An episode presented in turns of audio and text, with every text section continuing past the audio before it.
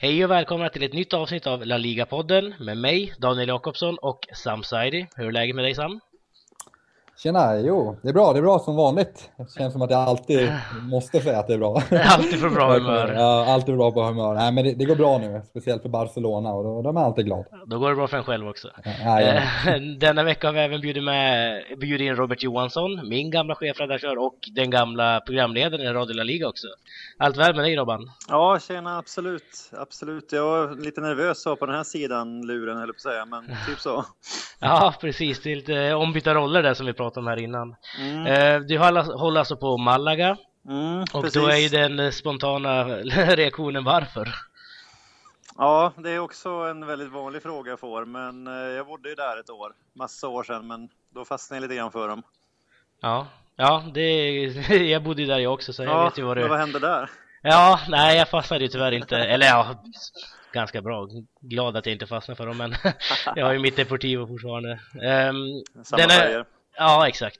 Eh, denna vecka kommer vi alltså ha väldigt mycket Malaga-fokus då med tanke på att eh, Robban är med oss. då. Men eh, vi kommer även denna vecka att prata lite grann allmänt om ligan och om det spanska landslaget som faktiskt landskampar nu i veckan och till helgen mot Slovakien och Luxemburg. Mm. Men jag tänkte att vi skulle börja direkt med månadens manager som faktiskt blev utsedd i onsdags och det vart Luis Enrique, Barcelonas tränare. Va, vad säger vi om det här Sam? Håller du med om utmärkelsen Enrique fick? Ja, det, det är ju svårt att inte ge honom eh, denna utmärkelse med tanke på att ja, de har ju inte förlorat en match och vunnit alla förutom en, en oavgjord dag, borta mot just Malaga faktiskt. Ehm, och äh, det har sett väldigt bra ut i ligaspelet och Luis Enrique har ju ver verkligen eh, satt försvarsspel måste jag säga. Så att, eh, jag tycker det är välförtjänt och eh, skulle det vara någon som kanske är där och liksom slåss om det här priset lite skulle det vara Emery i Valencia då. Men ja, välförtjänt. Mm, håller du med Robban? Ja, jag skulle kunna säga samma sak faktiskt. Det, det är lite Valencia-varning att de skulle kunna ta det där, men eh, kanske lite grann med Enriques bakgrund också, att han har ju blivit kritiserad, eller ja, kritiserad förut att han inte har varit i någon stor klubb och att, att han inte ska lyckas där, men nu, nu har han bevisat motsatsen tycker jag. Mm, precis, han hade ju lite tungt i Roma där ett tag också. Ja, Eh, men eh, verkar fått ordning på Barcelona. Han fick ju ordning på Celta Vigo i fjol också måste man lägga till. Eh, Eduardo Berizzo kanske var en potentiell vinnare för det här priset också, tränare i Celta Vigo.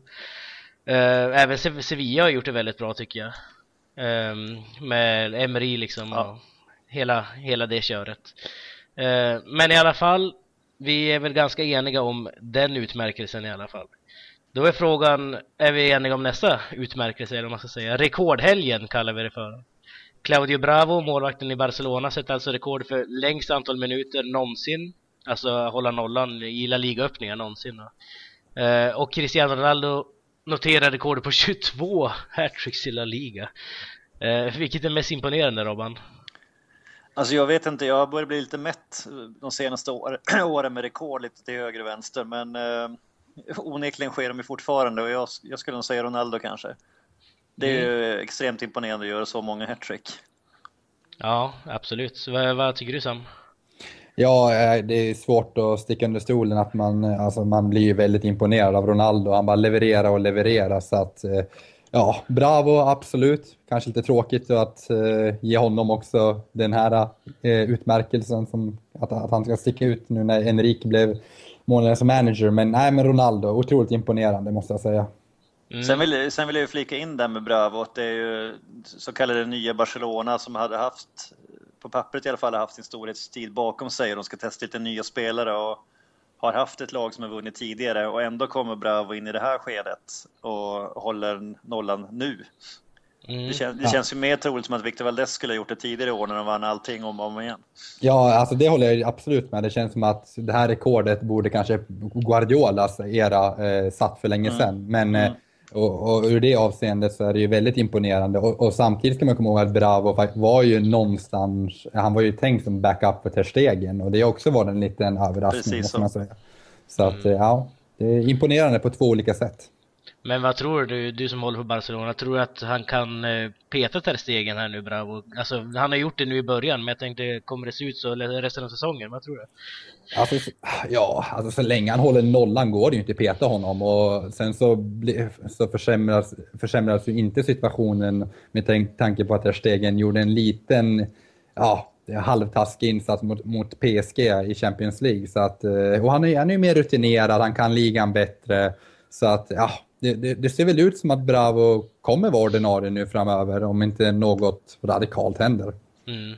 Ja, det var ju jättebra värvning tyckte jag i alla fall när de gjorde den där värvningen. Det minns jag, jag vet inte om du kommer ihåg det Sam, men jag sa ju det på en gång att det var ju en kanonvärvning tycker jag av Barcelona. Jag, tycker, jag står fast vid det fortfarande. Han var ju jättebra för Real Sociedad tidigare år. Så. Ja, fast, eh. fast, fast sen kan vi också komma ihåg att jag, jag, jag, jag var ju lite mer skeptisk till Bravo. Uh, han är ju verkligen motbevisat, men, men uh, jag, jag, tror fortfarande någonstans att klubben ser Ter Stegen som den här framtida målvakten och han har ju så mycket potential, Ter Stegen, så man, liksom, man vill ju inte heller att han ska fastna på bänken. Så det är en svår situation. Mm, men en lyxig sådan om man kan säga det så. Ja, det, ja definitivt. Ja, men det, jag tycker också det är imponerande för jag var, jag var, lite inne på det. Han var ju så jäkla bra med Chile i VM också, bra. Och jag tänkte varför går han till Barcelona för att sitta på bänken när han har varit så dominant i Real Sociedad också. Men mm. nu har han ju nu onekligen spelar han ju och gjort det med bravur. Ja, verkligen. Vi har ju många som imponerade i VM här. Ochoa tänker på. Mm. Han sitter ju hos er här nu. Eller nej, nej förlåt. Det gör han inte alls det. Eh, jo, jo men det gör han. Jo, det gör han. Han sitter, och sitter, på bänken och ser. Ja, precis. Väl, petar väl honom fortfarande. Och sen har vi Keiler Navas också, som också sitter ja, någonstans ja. på bänken i Madrid.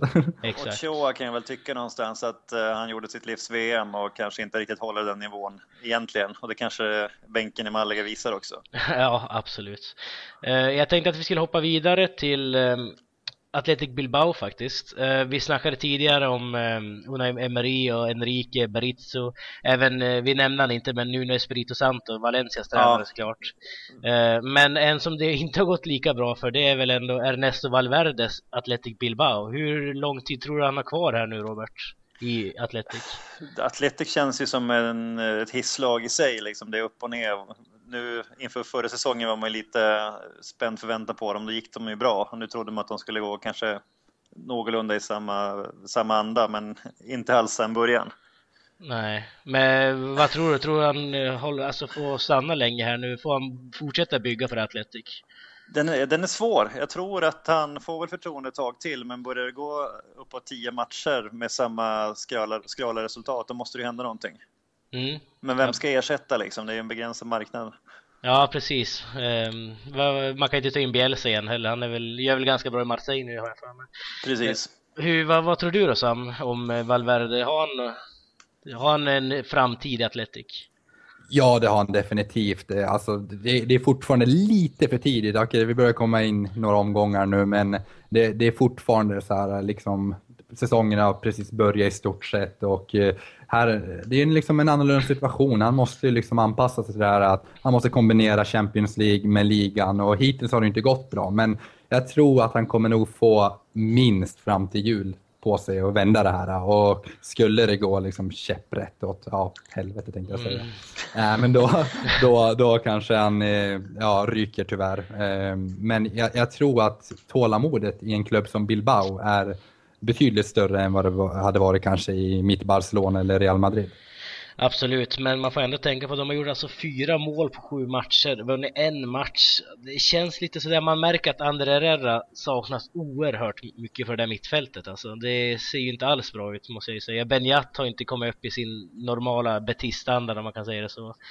Eh, Munjain, vad har hänt där liksom? Han har stannat upp lite grann. Eh, Adoric visst, men det är väl mer i Champions League han har sett lite het ut. Så vi får väl se vad som händer med Atletic. Jag vet inte, om jag skulle lägga in min lilla röst så tror jag att han ryker ganska snart faktiskt. Den är ganska svår, alltså det är sju matcher spelade och, och eh, två av dem är eh, Real Madrid och Barcelona som de redan har mött. Där man inte kan kräva mm. så mycket mer av dem egentligen, ja, inte presterade. Nej, ja, de möter ju Celta Vigo hemma nu så det kan ju bli en ödesmatch då om, mm. ja, näst, nästa helg blir det. Men, men det, det, är också intressant där, de har ju mötts som Robert säger, eh, både Barcelona och Real Madrid, men också det, det som är lite oroväckande är ju när man kollar på Real-matchen, alltså att förlora med 5-0 ändå ett lag som spelar Champions League, det, man, det ska inte kunna ske riktigt. Alltså Madrid i all ära, men det känns som att Bilbao är för bra för att bara åka till Madrid och förlora med 5-0. Eh, det är klart man inte förväntar sig att de ska vinna, men det känns som att de är egentligen mer, stabil, mer stabila än vad, liksom, vad som framgår just nu. De är ju verkligen inte, liksom, de, de levererar helt enkelt inte just nu. Nej, och det är någonting man måste rätta till och då är, brukar ofta managern vara den man skyller på. Då. Men ja. Eh, vi får se hur det går.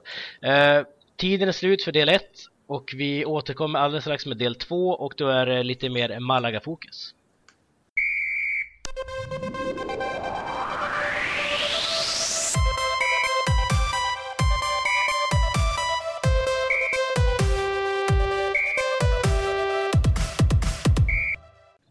Då var vi tillbaka med del två av La Liga-podden för denna vecka. I denna del kommer vi att eh, ha lite mer Malaga-fokus nu när Robert Johansson är med oss. Och eh, jag tänker att vi direkt ska hoppa in på matchen som var i helgen. Malaga besegrade alltså Granada i Derby de Andalusia Oriental. Den matchen jag varit på själv, fast i Granada då. Eh, vinner man välförtjänt Robban? Alltså den, den är lite lurig. Jag ska nog inte vara alltför säker på det faktiskt. Men eh, de vinner i alla fall, det är det viktiga kan man väl säga kanske. Ja, det är eh... ganska många omdiskuterade domslut, framförallt ett när Granada får eh, frispark just på gränsen till straffområdet när de, ja, enligt dem själva lika gärna kunde ha straff. Angleri i Malaga får rött kort och för frilägesutvisning. Ja. Och sen får Malaga istället en straff när bollen ska ha tagit på Iturras hand när han täcker ett inlägg och den är också ganska diskutabel. Ja, Itura, det är heta känslor där med honom fortfarande va? Ja, precis. Han lämnade inte helt snyggt när han gick till Granada. Nej, jag minns när jag själv var på plats i Granada när Malaga-fansen kom. Jag satt ju där vid Morta-supportrarna. Då var de ju verkligen stenhårda mot Itora liksom. Så puta, Itora, puta, Itora hela tiden. Så ja, jag kan tänka mig att det var mycket där på Larra Soleda nu också senast. Ja, men han var ju ganska, han var ju faktiskt tongivande det, det året de var i Champions League och sa väl att han ville dels kanske utveckla sig, gå till ett annat topplag eller då ta Malaga tillbaka till toppen och så går han liksom till lokalkonkurrenten som dessutom är på pappret eller ja, betydligt sämre. Mm, precis. Eh, hur många sekunder tog det innan El Arabi gjorde 1-0? Alldeles för många, alldeles för få. 43 tror jag det var. 43 sekunder. Ja, de får ju attackera alldeles för ohotat. Nu slår ju han El Arabi bara in returen i och för sig, men det är ju alldeles för slappt försvarsspel. Mm. Vad säger du Sam? Vann man rättvist här Malaga? Eh, ja, eh, det kändes, känslan var att Malaga faktiskt, de ville lite mer än, än Granada. Eh, och jag tycker det är starkt framförallt att komma tillbaka efter den här kallduschen från, eh, från El Arabi.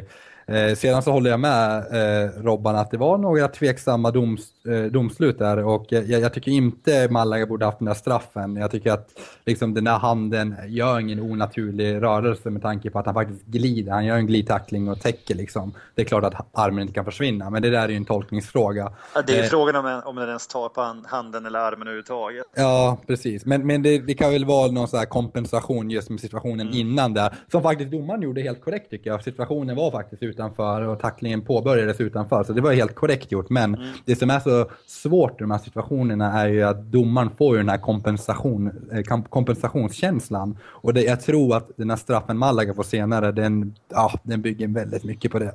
Mm. Och så lär väl säkert, eh, det lär vara bra stämning på La Rosaleda den här afton också, så det påverkar det också den hektiska Def stämningen liksom. Definitivt, men sen ska jag vilja också lyfta fram den här Rocky Santa Cruz, alltså den där gamla räven alltså, han slutar aldrig leverera. Han gör, han gör sina obligatoriska mål per Ja, säsong. han är skön och han nickar inte alltid in dem längre heller, utan det, äh. det blir några här och där. Ja, men det, var ju så, det var ju så skönt mål, liksom, en retur och han bara står där. Bara, ah, vad händer nu? Vad händer nu? Och sen bara ja, lägger in den. Han blir lite, man ser att han blir lite skakig där också. Ja, verkligen. Petar ja. in den till slut. Ja, Santa Cruz är härlig. Jag minns ju förra året när jag såg han var det Getafe, Robban? Jag kommer inte ihåg. När han eh, hoppade in och gjorde första touchen nickade han in, nickade in den vid en frispark. Det, jag tror det var Getafe, de vann mm. med 1-0 eller liknande. Eh, men ja, Santa Cruz i all ära, men jag tänkte vi skulle snacka om Sergej Darder mm. eran pivot där som i veckan sa att Malaga är bättre än den elfte plats man just nu har. Håller du med honom? Egentligen inte. Alltså skulle någon fråga mig före säsongen och nu är det långt kvar så skulle jag säga att Malaga är liksom mitten, 9, 10, 11, 12 och det är där de ligger. Sen tycker jag väl att de kunde ha gjort det något bättre än några matcher de redan har spelat, men det känns väl som att det är fler lag som kan säga så. Ja. De är ju ganska bra när de spelar bra, det går inte att sticka under stolen med, men de har ju en hel del djupa dalar också. Ja, absolut. Det har man ju verkligen märkt den här säsongen till att börja med. Ja. Men vad, vad säger du Sam? Håller du med Robban här? Jag håller med till fullo. Jag tycker att faktiskt de ligger där, ja, där jag i alla fall förväntade att de skulle ligga. Eh, kollar man på eh, tabellen så ser man ju att ja, det är väl de flesta lag som är ovanför Malaga bör vara ovanför dem och eh, det är väl möjligtvis Eibar och Alme eh, Almeria och Espanyol. Men å andra sidan så är ju Athletic Club och Real Sociedad bakom dem och de hade man ju förväntat sig framför dem. Så Mm, att, ja, Precis så. så att, eh, ja, jag tycker att, nej, han har fel där helt enkelt. Ja, man har ju varit ojämn här också. Man tar alltså poäng mot Barca som gått rent i serien och så förlorar man mot Getafe veckan efter liksom. Ja, men det är en Eh. typisk manliga grej. De orkar inte, det blir för mycket liksom. Ja, det blir för mycket. Ja, men det är Atletic, ni slog ju dem i alla fall. Det är en bedrift tänkte jag säga, det kanske inte är längre. Eh, Cordoba härnäst nu då. Vad, vad tror du om den matchen?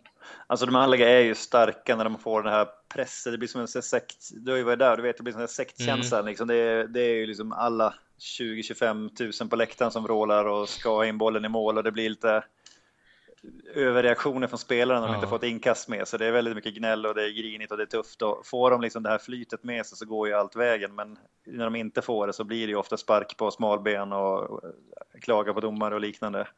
Ja, Och det är samma här, det är ju Cordoba i derby och de är nykomlingar. Så att eh, bortamatch där är ju högintressant men i och med att det är borta så kommer det bli jäkligt tufft alltså. Mm, de har ju sett väldigt taggade ut just på hemmaplan också i år, Cordoba. Ja, Men Det var ju, jag vet inte hur många år sedan, det var, var det 30 år sedan någonting de var i högsta serien senast? ja och det är derbyt alltid, det är alltid ett derby oavsett liksom om man eh, sprider från tre eller inte utan det, det här är en match de vill vinna. Precis. Men, så vi är ganska eniga där om att eh, Malaga kanske ligger där de bör ligga om man kan säga det så. Ja, absolut. Absolut. Mm.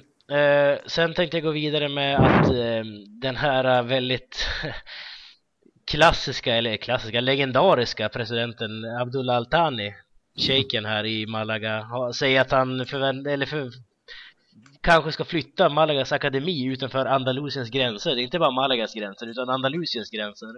Eh, vad, vad handlar det här bråket om Robban? Eller vad, vad är grunden till det här?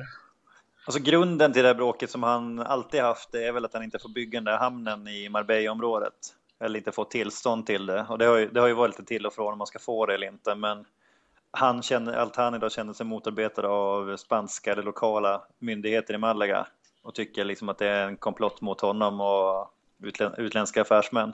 Mm. Jag går här tillbaka till Uefa också eller? Ja, så det började väl egentligen när han, första säsongen var ju ganska anonym. Det var knappt han var på plats alls i Malaga, men sen blev det ju det här när han ville satsa nytt och inte fick bygga hamnen. Mm. Och, och i samband med det får problem, eller klubben får problem med ekonomin och Uefa har ögonen på dem och de blir avstängda. Så det, det är väl hela världen som mot honom kan man säga. Ja, och nu ska man alltså flytta akademin bortåt alltså. Um, är det här något sätt att komma undan de lokala då, kan vi anta? Det där är ju ett jättetomt hot om du frågar mig. Det där är det gamla vanliga att han lackar ur och skriver massa skit på Twitter och det är synd om honom och Mm. ja, ja, det är på världen- Twitter det här är liksom taget ifrån. Då. Ja, han blir arg och eh, ja, alla vill att, att han ska dö typ. Och sen, eh, sen, sen får han, som nu i somras, fick han en gata uppkallad efter sig i Malaga och då ska han satsa och de ska vinna liksom, VM med- för klubblag helt plötsligt. Ja. Och så går det en vecka så tröttnar han igen. Så jag tror att det, det är nog inte bara att han inte får bygga sin hamn eller att någon ska vara emot honom. Han, han har väl inte riktigt, eh, ska man säga, intresset heller kanske. Men hur länge kommer han ha det här eh, halv, alltså halvintresset för Malaga då? Ja, det är ingen som vet. Alltså, han har ju varit på gång enligt obekräftade uppgifter att sälja klubben flera gånger. Han har väl sagt det själv också som hot bland annat för att få som han vill. Men ja, givetvis har han väl krokar ute, men det är ingen som har velat ta över dem än. Nej, eh, det är en väldigt speciell karaktär måste man ju säga, Altani här. Ja, och det går ju bra. Det är som att klubbens styrelse har sitt eget lilla liv och sköter sin egen lilla ekonomi och fixar så att de tar sig igenom säsongerna och inte riktigt räknar med Altani. Och ibland, ja, han har väl en rådgivare som alltid är på plats, men ibland dyker han upp själv och tar åt sig lite cred, ibland inte. Ja. Och ingen riktigt vet vad som händer i klubben, för det är, det är väldigt få lokala journalister som kritiserar eller ens skriver om det. Ja, nej precis. Nej, det är ganska intressant. Det är väldigt lite alltså, prat om Altani, tycker jag, på mark och sånt där när Ja. man läser. Ja, Men men ja. också, lokala tidningarna. Alltså det finns ju en stolthet i Malaga över att laget trots allt går bra. Ingen Ja. kan ju förvänta sig en Champions League-säsong till, men att de har alltid varit mittenlag eller snäppet under mitten. Och så länge de ändå presterar som de alltid har gjort i alla tider så jag tror, jag Mm. tror det finns en viss rädsla att gräva för djupt i vad som hur, händer, hur klubben sköts. Ja, man får ju komma ihåg att Malaga även var en, det var lite en jojo-klubb där tidigare år om man säger så. Mm. Men det är lite mer stabilare nu då ungefär. Vad, har du någon koll på den här Altani Sam? Ja, inte mer än vad som har sagts här egentligen, men eh, jag tycker att Altani någonstans också representerar den moderna fotbollen, men han är lite mer speciell på ett sätt med tanke på att han är så, han är lite smårolig jag tycker jag, så här, jämfört med en sån Abramovic. Han är inte så lika stabil, han liksom, ena dagen är det liksom rosor och liksom gröna ängar, sen är allt liksom åt pipan. Men eh, det jag tycker är intressant är just det här att han vill flytta, eller hota i alla fall, att han kanske ska flytta akademin utanför Malaga. Och det här kommer ju in lite på vad vi pratade om för några program sedan, den här moderna fotbollen, den här, den här globaliseringen och hur liksom fotbollsklubbar blir som företag mer och mer. Och det är här man kanske bör ifrågasätta vad Altanis liksom, huvudmotiv är med Malaga egentligen. Är det liksom ekonomisk vinning eller vad är det han sysslar med egentligen? Och det, det är ju den här, som Jens Kastner var inne på, han avskyr den här typen av fotboll när den här, det här hjärtat och passionen för fotbollen försvinner lite. Men ja, det är väl, han är väl en av många antar jag, av som, av de här utländska ägarna. Mm, verkligen. Det är inte så många i Spanien än. Men vi Nej, har ju... och, och så just det med tanke på hur, hur få det är i Spanien så har han ju lyckats bra. För menar, kolla Racing Santander och Mm. Team Dubai eller Getafe då. Alltså, Ja. Men de, de, de satsningarna, nu vet man ju inte Valencia riktigt än.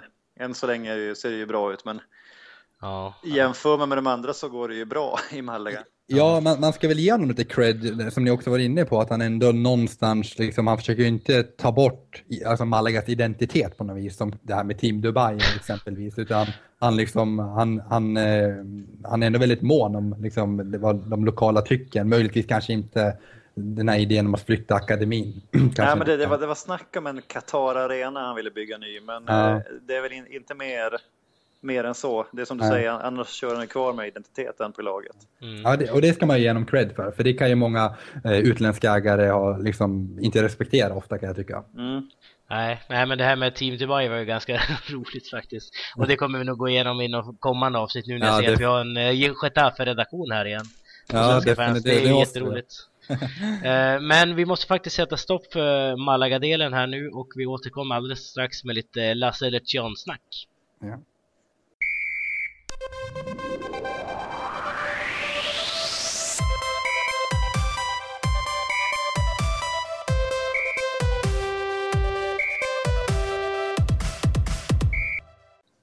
Vi tillbaka med den sista delen av La Liga-podden för denna vecka. I denna del kommer vi att eh, fördjupa oss lite grann om landslaget, eller i alla fall översiktligt kolla igenom truppen till att börja med som Vicente Del Bosque nu har plockat ut. Ehm, jag tänkte på en gång fråga här, ni har ju trupperna framför er båda två här. Är det något namn som eh, du tycker sticker ut här Robban, rent, eh, ja när du kollar på truppen? Ja, menar du positivt eller negativt? Ja, i båda bemärkelserna. Alltså jag ville säga Diego Costa, det är mer som ett, han ska ju vara med liksom, men det är ett litet mysterium för att han är ändå inplockad för att någonstans skjuta VM-guldet i Spanien och har ju egentligen inte gjort någonting i landslagströjan, allra minst i VM. Nej, men jag tänkte med tanke på hans säsong i Chelsea så är det väl nästan omöjligt att inte... Nej, det är klart han ska vara med, det är ingen snack om det, men det är lite, nu möter de ju som eh, Slovakien och Luxemburg, nu, nu måste han leverera i landslaget också. Mm, precis. Vad, vad säger du Sam? Är det någon spelare som du höjde ögonbrynen på när du såg honom? Eller kanske inte såg honom om vi säger så? Eh, nej, jag tycker det var en ganska förväntad trupp. Eh, jag är lite, ja i och för sig Del Bosque har väl ett gott öga för honom antar jag, men jag förstår inte eller, hur man kan ta ut Pedro som har en otroligt svag form och haft det väldigt länge, men å andra sidan så har han ju en tendens att faktiskt leverera i landslaget, så det kan man ju inte komma ifrån. Men nej, Pedro behöver nog visa bättre form i klubblaget för att Mm. förtjäna plats i selektion. Och man har alltså eh, dissat Juan Mata för att ta in en Juan Bernat istället. Det är väl hans första match i sådana fall om han får spela mot Slovakien här nu. Vad, vad tycker du om den uttagningen Robban? Jag tycker den är bra. Alltså, något måste ju hända med landslaget efter... Det känns som generationsväxling nu då efter VM. Det är många, många trötta gamla som har vunnit mycket. Och det är klart, en spelare som Iniesta ska fortfarande vara med, men är, nu om någon gång ska de spela in en ny trupp som ska vara redo att vinna EM om, om två år. Ja, vi pratar... Ja, fortsätt. Nej, jag skulle säga då är han en, ett av namnen och det är liksom Pa- Paco Alcacer är skitbra att han är med och ja, Rodrigo också för den delen. Alltså att det blir lite nytt, nytt blod. Mm. Verkligen. Vi är alltså... mm, Ja, Rodrigo Paco Alcacer som du är inne på. Men eh, jag tänkte på eh, Iniesta här nu då. Vad, vad, hur stor roll kommer... Eller hur, vad, vad tror du om hans eh, del i det här nya landslaget? Sam? Kommer han ha samma storlek som han haft tidigare? Alltså, Han är inte så- ja, nej, han, inte fysiskt sett alltså. Nej, han är, beror på hur vi menar här, men han är väl, eh, man kan inte bli så mycket större än Iniesta tänkte jag säga, eh, med tanke på att han faktiskt sköt hem VM-guldet där. Men, men jag tror Iniesta faktiskt kommer få en ännu viktigare roll i landslaget, för att Iniesta är ju, vi vi var inne på att Xavi, Xabi Alonso, det är många som var tvungna att tacka för sig. Iniesta, vi har ju den här känslan av att han har ju så mycket mer att ge fortfarande och, och, och han är ju den här äh, gestalten, ska man säga, i omklädningsrummet, på planen som ska ta för sig och som ska liksom visa vägen på något vis. Och inte minst i Barcelona har han ju fått en väldigt betydelsefull äh, roll. Han är en av kaptenerna. Så att, nej, jag har stora förvä- eller stora, ja, jag förväntar mig mycket från Iniesta helt enkelt. Mm, det, men med tanke på det han har gjort så är liksom för Spanien, han är som helgonförklarad av äh, vilken arena den åker till i princip. Till och med Santiago Bernabéu. Ja, och det är, Eh. inget, det är inget konstigt med det. Liksom, han är ju den åldern också. Han har, med tanke på hans meriter och historik och vad han har vunnit och vad han har gjort så förvänt, det är helt naturliga förväntningar. Ja, men det är väl lite han, alltså det har ju varit lite Bengan Boys över landslaget här. Det är samma spelare som tas ut om och om. I alla fall samma startelva kan man ju säga. Ja. Och Ja, det har det verkligen varit. Nu när de tar in lite nya spelare så kanske det är en Iniesta och Ramos, Sergio Ramos då, som ska vara kvar och vara ledarna och slussa in de nya. Kanske Casillas också. Ja. Det- Just Casillas tycker jag dock har gjort sitt i land. Jag tycker man ska faktiskt våga lyfta fram det sker. Jag tycker Casillas tillhör den här Xavi och Xabi Alonso-generationen lite på något vis. Eh, Och medan Ramos, som du är inne på, och Iniesta, de är någonstans däremellan. De har liksom connectat till båda sidorna.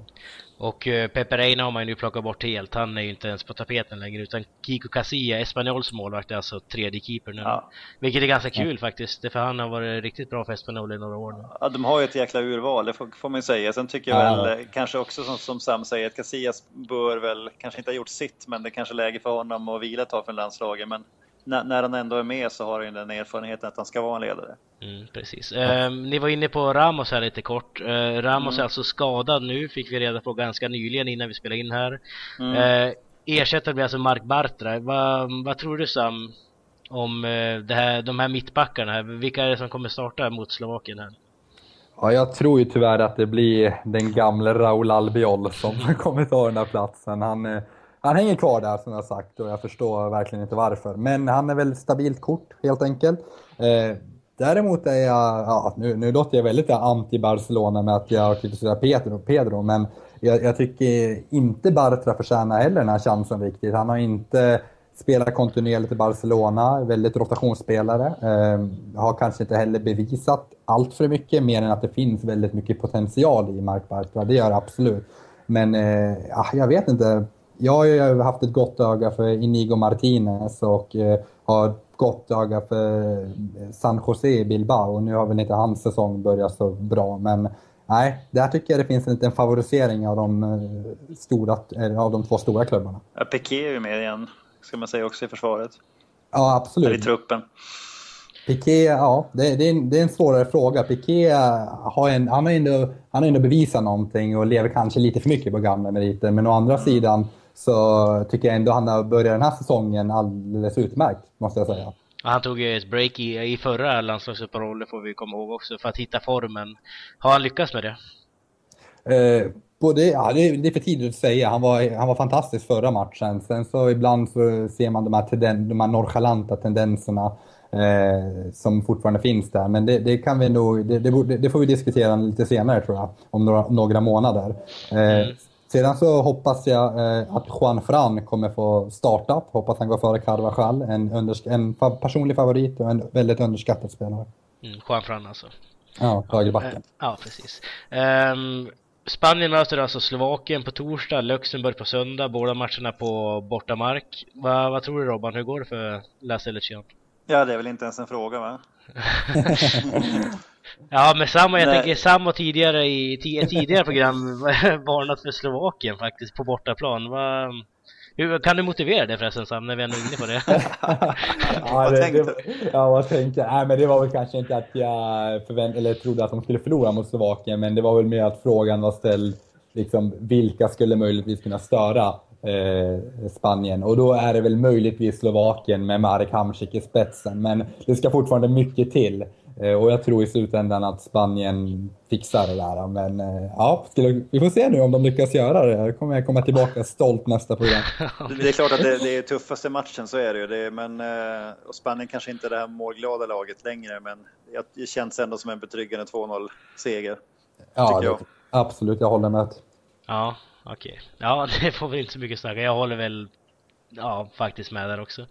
Eh, det är väl två matcher man nästan borde vinna. Det ska bli intressant att se hur det går för dem nu också med tanke på den ganska nya truppen man har. Alltså det är ju inte några jätterutinerade herrar längre om man säger så i varken backlinje, mittfält eller framförallt anfall tänker jag på.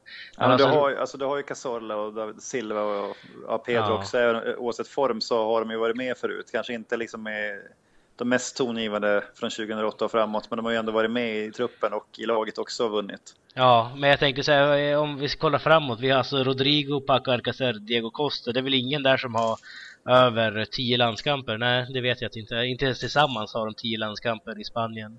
Um, en jättesnabb fråga här nu då. Vad, vad, tycker du Sam om anfallsrevolutionen som Del Bosque ändå har gjort? Alltså det, vi har ingen Llorente med, vi har ingen Torres med, vi har ingen Villa med. Vad tycker de här tre nya? Det är fantastiskt måste jag säga. Jag tycker det är kul och det, det är det som gör det här EM-kval eh, väldigt spännande. Speciellt Paco Alcacer, Diego Costa eh, tycker jag kommer bli väldigt intressant att följa. Eh, jag tror de kommer eh, ha mest speltid av de här tre. Men eh, ja, det är bra. Jag tycker att det är skönt att man, man slipper se den här falska nian med Fabregas.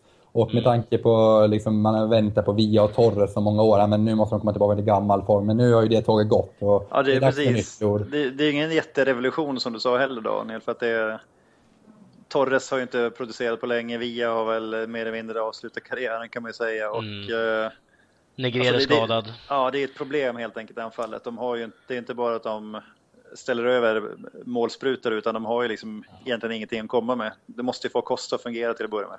Exakt, ja. det, det, känns som en helt enkelt en ganska naturlig övergång helt enkelt. Mm.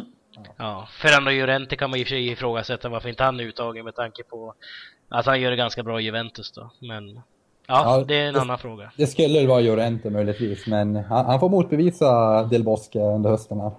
Precis, och eh, nu är vi faktiskt eh, nästan klara med det här avsnittet. Eh, jag tänkte att du Sam ska få avsluta eh, programmet som vanligt med veckans Tokiero och veckans Faubert. Steel show! Ja, precis.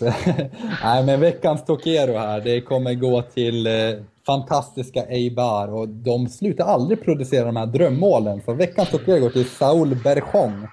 Eh, vilket fantastiskt mål han gör. Alltså den där eh, hörnvarianten, den Ja, det, det, det, är bara att lyfta på hatten för den. Ja, jag tror det är tredje gången vi ger Eibar, ett mål ja. från Eibar, det här, den här utmärkelsen. Ja, men det är ju de här galna målen. Det är Javilar gjorde ett och sen var det ju något där borta mot Atletico, va? Om jag ja, precis. Och sen nu Saul Berchon. det, det är en fantastisk variant som går hem. Ja, verkligen. Veckans Faubert då? Veckans Faubert, den, ja, den är ganska given. Valverde åker väl tyvärr på den. Eh, har ju öppnat ligan otroligt svagt och eh, ja, för Athletic-fansen där ute får vi hoppas att Valverde vänder den här negativa trenden. Ja, inte Wellington den här gången alltså. Ingen mer Wellington. Nej, Nej, jag hade tagit honom två gånger. Äh, låter listan bra för dig, Robban? Det funkar absolut. Jag imponerar. Ja, härligt. Eh, och med de orden så tackar vi för oss och eh, ja, jag hoppas ni har lyssnat klart till att börja med. Vi vet inte hur många som lyssnar på det här. Men eh, vi syns nästa vecka. Och tack så mycket för att du ville medverka Robban. Tack, det var ett nöje. Ja, tack själv. Hej! Eh, Ciao.